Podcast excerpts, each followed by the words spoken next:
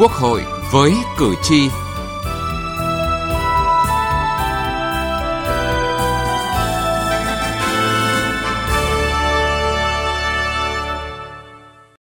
kính chào quý vị và các bạn. Thưa quý vị, kỳ họp thứ 9 Quốc hội khóa 14 đã hoàn thành những công việc nghị sự trong đợt họp đầu tiên. Đây cũng là lần đầu tiên Quốc hội họp nhiều ngày bằng phương thức trực tuyến từ đầu cầu nhà Quốc hội tới 63 điểm cầu của các đoàn đại biểu Quốc hội ở các tỉnh và thành phố.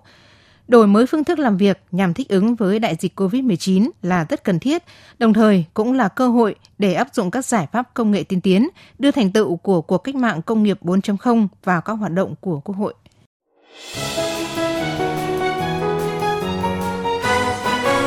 Cử tri lên tiếng.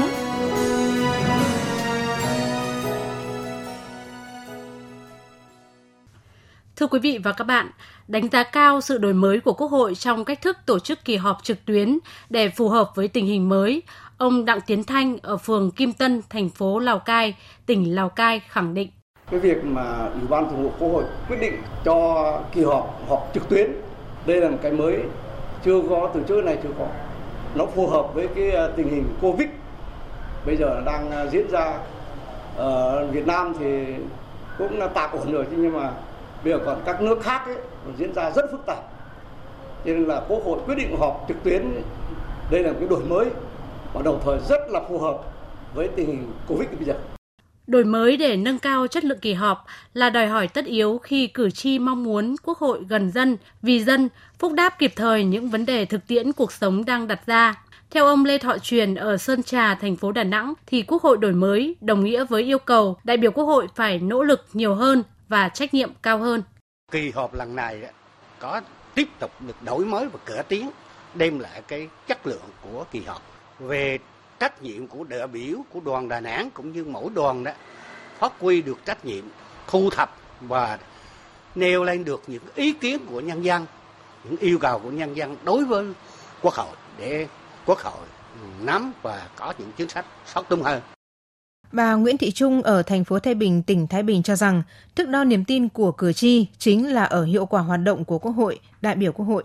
Cần phải có hai chiều, một là lắng nghe ý kiến của cử tri, đồng thời là các vị đại biểu Quốc hội là chuẩn bị một số ý kiến trả lời và trao đổi bàn bạc để coi như là ít nhiều là cử tri người ta cũng thấy những vấn đề mà nêu lên, người ta thấy rõ hơn và người ta cũng cảm thấy là rất có lòng tin tốt hơn. Và khi trao đổi thì có cái đối thoại một cách rất là nhiệt tình và cụ thể của các vị đại biểu Quốc hội. Theo luật sư Nguyễn Văn Hậu, đoàn luật sư Thành phố Hồ Chí Minh, thì mọi sự đổi mới, cải tiến trong phương thức hoạt động của Quốc hội, suy cho cùng đều thể hiện trong từng quyết sách của Quốc hội, thực sự vì lợi ích chung, lợi ích của cử tri. Để quyết định những cái vấn đề của đất nước và giám sát các cái hoạt động của các cái cơ quan nhà nước và các cái cơ quan mà Quốc hội bầu ra đó, thì tôi cho rằng cái vai trò của đại biểu Quốc hội có một cái trách nhiệm rất là cao, phải tích cực, phải năng động, phải hiểu dân và phục vụ nhân dân. Quốc hội đang hướng đến sự hoàn thiện tốt hơn trong chất lượng nội dung các kỳ họp và cả trong phương thức, cách thức hoạt động để đưa ra những quyết sách kịp thời hơn, đúng và trúng những yêu cầu đòi hỏi của cử tri, của thực tiễn cuộc sống, thực sự là cơ quan đại diện cao nhất. Đây chính là mong mỏi của cử tri và nhân dân. Từ nghị trường đến cuộc sống. Thưa quý vị, thưa các bạn, trong những ngày họp trực tuyến của đợt 1 kỳ họp thứ 9 Quốc hội khóa 14, các đại biểu tập trung theo dõi màn hình, nghe trình bày các báo cáo, đề án, dự án luật, các báo cáo thẩm tra, tiếp thu, giải trình, đăng ký phát biểu, tranh luận hay biểu quyết trên thiết bị di động. Việc làm quen với cách thức làm việc mới, ứng dụng công nghệ thông tin đã được thực hiện từ một số kỳ họp trước. Đại biểu Lò Thị Luyến, đoàn đại biểu Quốc hội tỉnh Điện Biên cho biết, hình thức trực tuyến phù hợp với điều kiện thực tế cả nước chung tay phòng chống dịch bệnh COVID-19, đồng thời không gây khó khăn cho các đại biểu. Việc tổ chức họp trực tuyến của Quốc hội thì đoàn đại biểu Quốc hội tỉnh Điện Biên cũng cùng với Ủy ban Thường vụ Quốc hội và các đoàn đại biểu khác sử dụng các cái công nghệ để thực hiện trong kỳ họp này. Trong cái công tác mà nghiên cứu tài liệu thì chúng tôi cũng không có thấy khó khăn gì, bởi vì là từ kỳ họp trước Quốc hội cũng đã chuyển tài liệu vào hệ thống điện tử cho các đại biểu nghiên cứu và giảm rất nhiều văn bản giấy. Thì chúng tôi cũng sẽ cùng với Ủy ban Thường vụ Quốc hội và đoàn đại biểu các tỉnh sẽ cùng nghiên cứu và để có ý kiến tham gia. Dù việc Quốc hội không họp tập trung có những hạn chế về sự trao đổi, chia sẻ thông tin giữa các đại biểu, nhưng không ảnh hưởng đến không khí thảo luận, tranh luận, nhất là với những vấn đề còn có nhiều ý kiến khác nhau. Đại biểu Châu Quỳnh Giao, đoàn đại biểu Quốc hội tỉnh Kiên Giang nhận xét. Vấn đề đăng ký phát biểu hay là tranh luận rất là công khai, minh bạch, kịp thời, cũng không bị ảnh hưởng gì. Tốc độ đường truyền rất là đảm bảo, tiếng nói rất rõ giữa các đại biểu các điểm cầu khác. Cùng chung cảm nhận này, đại biểu Nguyễn Duy Hữu, đoàn đại biểu Quốc hội tỉnh Đắk Lắk cho rằng tham dự kỳ họp ấy thì tôi thấy là rất hài lòng ở cái chỗ là về cái chất lượng, về đường truyền đáp ứng được cái yêu cầu của các đại biểu. Chúng tôi thấy rất là hài lòng, và thực sự mà nếu mà triển khai họp ở cái này thì có thể nói là cái Quốc hội của chúng ta đã có một bước tiến rất là dài trong vấn đề ứng dụng cái công nghệ thông tin để phục vụ các cái kỳ họp. Theo đại biểu Nguyễn Thanh Hải, đoàn đại biểu Quốc hội tỉnh Tiền Giang, thì hình thức họp trực tuyến, chất lượng kỳ họp vẫn bảo đảm, phụ thuộc vào sự nỗ lực và trách nhiệm của đại biểu. Nhất là tại kỳ họp lần này, nhiều vấn đề về kinh tế xã hội sau dịch bệnh cần được Quốc hội có những quyết sách kịp thời. Kỳ họp lần thứ 9 Quốc hội khóa 14 kỳ này thì phải nói đây là một cuộc họp rất là đặc biệt. Có 102 từ khi chúng ta tổng tuyển cử đến nay, với sự chuẩn bị rất là chu đáo của Văn phòng Quốc hội, phối hợp rất chặt chẽ với các văn phòng của các tỉnh, thành phố trực thuộc và với trách nhiệm của từng đại biểu Quốc hội và của các đoàn đại biểu Quốc hội, thì tôi nghĩ rằng cái chương trình kỳ họp lần thứ 9 này chúng ta vẫn đảm bảo về mặt nội dung, về mặt thời gian, về mặt hình thức và quyết định các vấn đề quan trọng của đất nước. Kỳ họp thứ 8 đến nay thì có nhiều vấn đề mà chúng ta cần phải có khắc phục lại, như là cái thiên tai, rồi cái dịch bệnh bị ảnh hưởng rất nhiều. Do đó thì Quốc hội quyết định kỳ họp trực tuyến này để nó nhằm chúng ta không được lơ là với các dịch bệnh. Nhìn từ những lợi ích của kỳ họp trực tuyến, đại biểu Ikhut Nie, đoàn đại biểu Quốc hội tỉnh Đắk Lắk đề nghị. Thì với cái tinh thần này tôi cho rằng nếu mà họp được thế này thì cũng tiết kiệm được về kinh phí đi lại. Và thứ hai là cái tổ chức họp ở tại Hà Nội. Và thứ hai thì giải quyết được nhiều cái công việc trực tiếp ở tại cơ quan đơn vị, tranh thủ lúc buổi sáng, lúc buổi chiều, lúc ở ngoài giờ. Thế đây là một cái, tức là cái ưu thế. Thì nếu mà trong những các kỳ sau vừa phát huy được các cái hệ thống mình đã trang bị, hệ thống kỹ thuật, kể cả tất cả những gì mà mình trang bị cho cái việc họp trực tuyến này, thì nếu tiếp tục khai thác được cái này thì nên tổ chức nhiều cái cuộc họp trực tuyến cũng là càng tốt. Khẳng định chất lượng họp trực tuyến không kém gì so với họp tập trung, đại biểu Nghiêm Vũ Khải, đoàn đại biểu Quốc hội thành phố Hải Phòng nhận định, việc họp trực tuyến mở ra phương thức hoạt động mới, tạo cho Quốc hội nhiều cơ hội linh hoạt hơn. Theo đó thì kỳ họp Quốc hội không nhất thiết bó hẹp 2 kỳ mà có thể nhiều kỳ, mỗi kỳ khoảng 1 tuần hoặc 10 ngày bằng phương thức trực tuyến để đáp ứng kịp thời, nhanh nhạy trước yêu cầu của cuộc sống, quá trình phát triển kinh tế xã hội của đất nước, bảo đảm chất lượng các quyết định của Quốc hội, cơ quan quyền lực cao nhất. Theo đại biểu Nghiêm Vũ Khải, việc ứng dụng công nghệ thông tin trong hoạt động của Quốc hội cũng sẽ giúp mối quan hệ, sự tương tác giữa Quốc hội, cử tri và các bộ ngành, cơ quan nhà nước trực tiếp hơn. Không phải chỉ có đại biểu Quốc hội với Quốc hội đâu, mà có những vấn đề khi mà chất vấn, trả lời chất vấn có thể sẽ có những cái sự tham gia của cử tri, thì như vậy là rất là tốt. Hay là khi mà Quốc hội xem xét giải quyết những vấn đề thì không phải chỉ có những cái số liệu, những cái câu chuyện trên giấy tờ, mà có những sự tham gia của cử tri và của các cơ quan hiệu quả, thì tôi thấy là Quốc hội sẽ phải vất vả hơn, làm việc với cường độ cao hơn. Tôi nghĩ là hiệu quả cũng sẽ cao. Và có những cái thứ tôi nghĩ bằng công nghệ thông tin xử lý ngay tại chỗ, không có là nghe một hồi xong rồi về lại xác minh, mọi thứ câu chuyện nó sẽ chậm đi. Nếu mà lãnh đạo Quốc hội, lãnh đạo cấp cao quyết tâm triển khai đối thoại giữa người dân với đại biểu Quốc hội, giữa Quốc hội với các cơ quan quản lý nhà nước, công tác giám sát, công tác kiểm tra tôi nghĩ là sẽ thuận lợi hơn nhiều. Chủ nhiệm Văn phòng Quốc hội Nguyễn Hạnh Phúc cho biết, từ 2 kỳ họp trước, các đại biểu đã cập nhật tài liệu qua iPad, điện thoại, thay vì mang chồng văn bản giấy đến hội trường như trước, qua đó biết được lịch sử tài liệu trong các kỳ họp trước, ý kiến của cử tri về dự thảo luật đó, kinh nghiệm thế giới xử lý những vấn đề đó làm cơ sở vững chắc cho quyết định của mình. Hay việc xin ý kiến bằng bấm nút điện tử là những hoạt động trong tiến trình hướng đến Quốc hội điện tử, tăng sự kết nối, tương tác giữa đại biểu Quốc hội với cử tri thường xuyên và có ý nghĩa hơn, cũng chính là bước đi là xu hướng của Quốc hội điện tử. Quốc hội điện tử đó không phải chỉ có công nghệ thông tin đơn thuần mà phải áp dụng cái chuyện thông minh vào đây thì mình phân tích ra được. Ví dụ mình lập ra là như thế này thì phải dùng trí thông minh để người ta phân tích cho mình theo, như vậy thì hiện nay cái luật này đối với bao nhiêu nước là cái điều khoản này nó quy định làm sao. Thì cái này cái đòi hỏi cơ chế thông minh. Trong cái code điện tử này thì có sử dụng những cái chuyện thông minh, phần mềm thông dụng thì chắc là nó bình thường thôi, nhưng phải dùng chuyện thông minh vào để cho phần mềm nó thông minh hơn, nhanh hơn, tương tác tốt hơn. Đây cũng là một trong những cái chủ trương của Quốc hội, lãnh đạo Quốc hội trong những tương lai tới đây, trong cái thời đại một cái số này, thì đòi hỏi Quốc hội cũng phải có những cái chuyển biến đẩy mạnh công nghệ thông tin lên để chúng ta triển khai tổ chức thực hiện một cái rất nhanh nhất những cái nghị quyết trung ương. Muốn như vậy thì đòi hỏi tốc độ làm việc, xử lý công việc nó nhanh hơn. Trong tiến trình đổi mới hướng đến Quốc hội điện tử, mối quan hệ giữa Quốc hội, cử tri, các cơ quan nhà nước thông suốt hơn, chặt chẽ hơn, kịp thời hơn. Điều đó đồng nghĩa hoạt động của Quốc hội sẽ nhiều hơn, hiệu suất lớn hơn, tính công khai, minh bạch, dân chủ nhiều hơn. Phương thức hoạt động mới tạo động lực cho đại biểu Quốc hội, nghiên cứu, mở mang, phát triển năng lực, trình độ công nghệ thông tin, phương pháp làm việc mới. Cử tri có thể tham gia hoạt động của nghị trường nhiều hơn và Quốc hội vì thế gần dân hơn.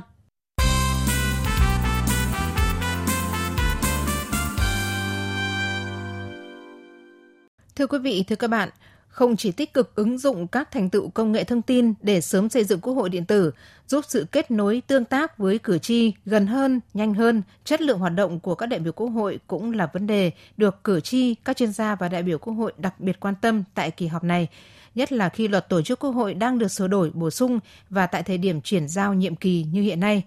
Sau đây là những ý kiến của thính giả mà chúng tôi ghi nhận được. Là một cử tri thường xuyên theo dõi hoạt động Quốc hội, tôi rất phấn khởi rằng Quốc hội đã làm được khá nhiều việc tốt. Tuy nhiên, chúng tôi còn thấy băn khoăn ở cái việc giám sát của Quốc hội thông qua lấy phiếu tín nhiệm và chất vấn. Nó thể hiện ở chỗ là những ý kiến đặt ra chưa tỏ rõ là thẳng thắn, mạnh mẽ.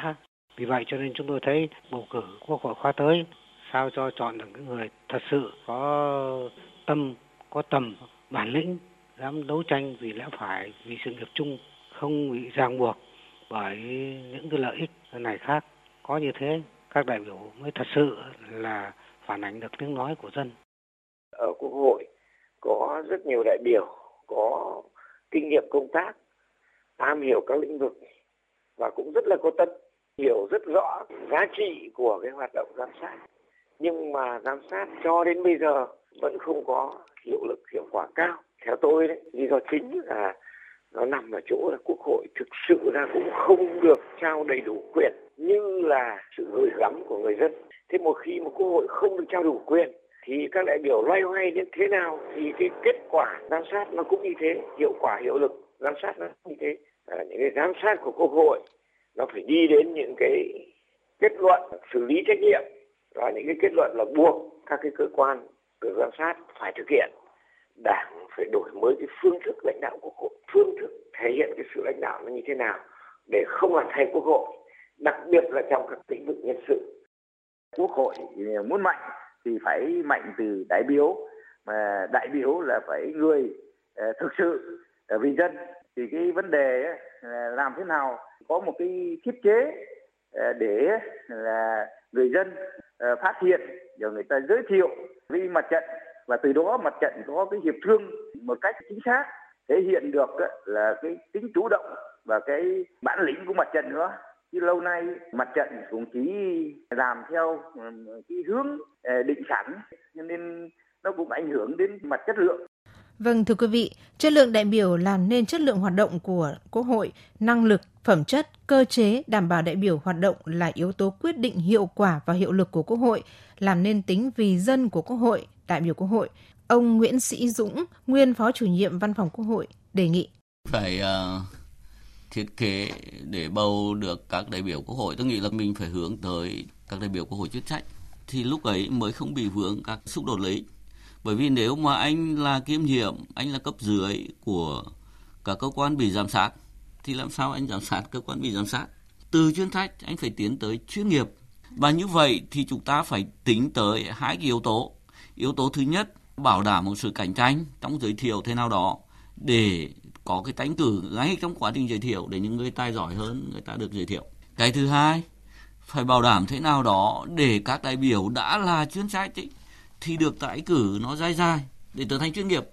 Nhấn mạnh tỷ lệ đại biểu Quốc hội chuyên trách cần phải tăng lên tối thiểu 40%, nhưng đại biểu Phan Thái Bình, đoàn đại biểu Quốc hội tỉnh Quảng Nam lưu ý, trong đề án bầu cử sắp tới thì cần quy định rõ chặt chẽ để bảo đảm tỷ lệ này, tránh tình trạng như nhiệm kỳ này, tỷ lệ đại biểu Quốc hội chuyên trách không đạt 35%. Ngoài ra, không nên nặng về cơ cấu mà chú trọng về chất lượng. Đảm bảo đại biểu hội khóa đủ điều kiện về năng lực, phẩm chất, đạo đức các thứ rồi. Nhưng mà một cái điều kiện rất quan trọng nữa là thời gian để tham gia hoạt động của Quốc hội. Bởi vì chúng ta quy định là đại biểu kiêm nhiệm đấy dành tối thiểu 1/3 thời gian để tham gia hoạt động Quốc hội. Tuy nhiên trong thực tiễn vấn đề này không ai đếm được và cũng không có chế tài nào để xử lý đối với các đại biểu Quốc hội nếu không tham gia đủ 1/3.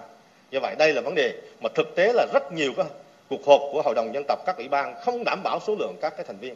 Còn theo đại biểu Dương Trung Quốc, đoàn đại biểu Quốc hội tỉnh Đồng Nai thì để Quốc hội chuyên nghiệp, tính độc lập của đại biểu Quốc hội là yếu tố cần tính đến. Tôi nghĩ ở đây quan trọng nhất là chúng ta xây dựng cái cơ chế và nó cũng phải thoát khỏi những cái ràng buộc về cái việc cơ cấu của mình, giải quyết mối quan hệ trong cái bộ máy hành pháp, rồi giữa địa phương và trung ương v.v. mà không thể không bỏ qua cái yếu tố lợi ích và nhất là trong bị chi phối trong một cái thời kỳ mà cái yếu tố xin cho nó vẫn đang chi phối toàn bộ cái lợi ích ấy. Ngày hôm nay anh đưa một vị ở trong cơ quan hành pháp ra, anh chất vấn. Ngày mai anh lại là cái người đi xin cơ chế, đi xin ngân sách. Nó khó lắm. Cho nên phải càng ngày càng quan trọng nhất là gì? Có được cái cơ chế tạo cái độc lập cho Quốc hội và đại biểu Quốc hội. Tạo cho các đại biểu Quốc hội tính chuyên nghiệp ngày càng cao. Thưa quý vị, để xây dựng một Quốc hội điện tử, Quốc hội chuyên nghiệp, còn nhiều việc phải làm. Không chỉ hoàn thiện các yếu tố kỹ thuật mà còn là sự đổi mới cơ chế, hoàn thiện pháp luật, sự nỗ lực và rèn luyện tự thân của từng đại biểu Quốc hội. Nghị trường bốn phương.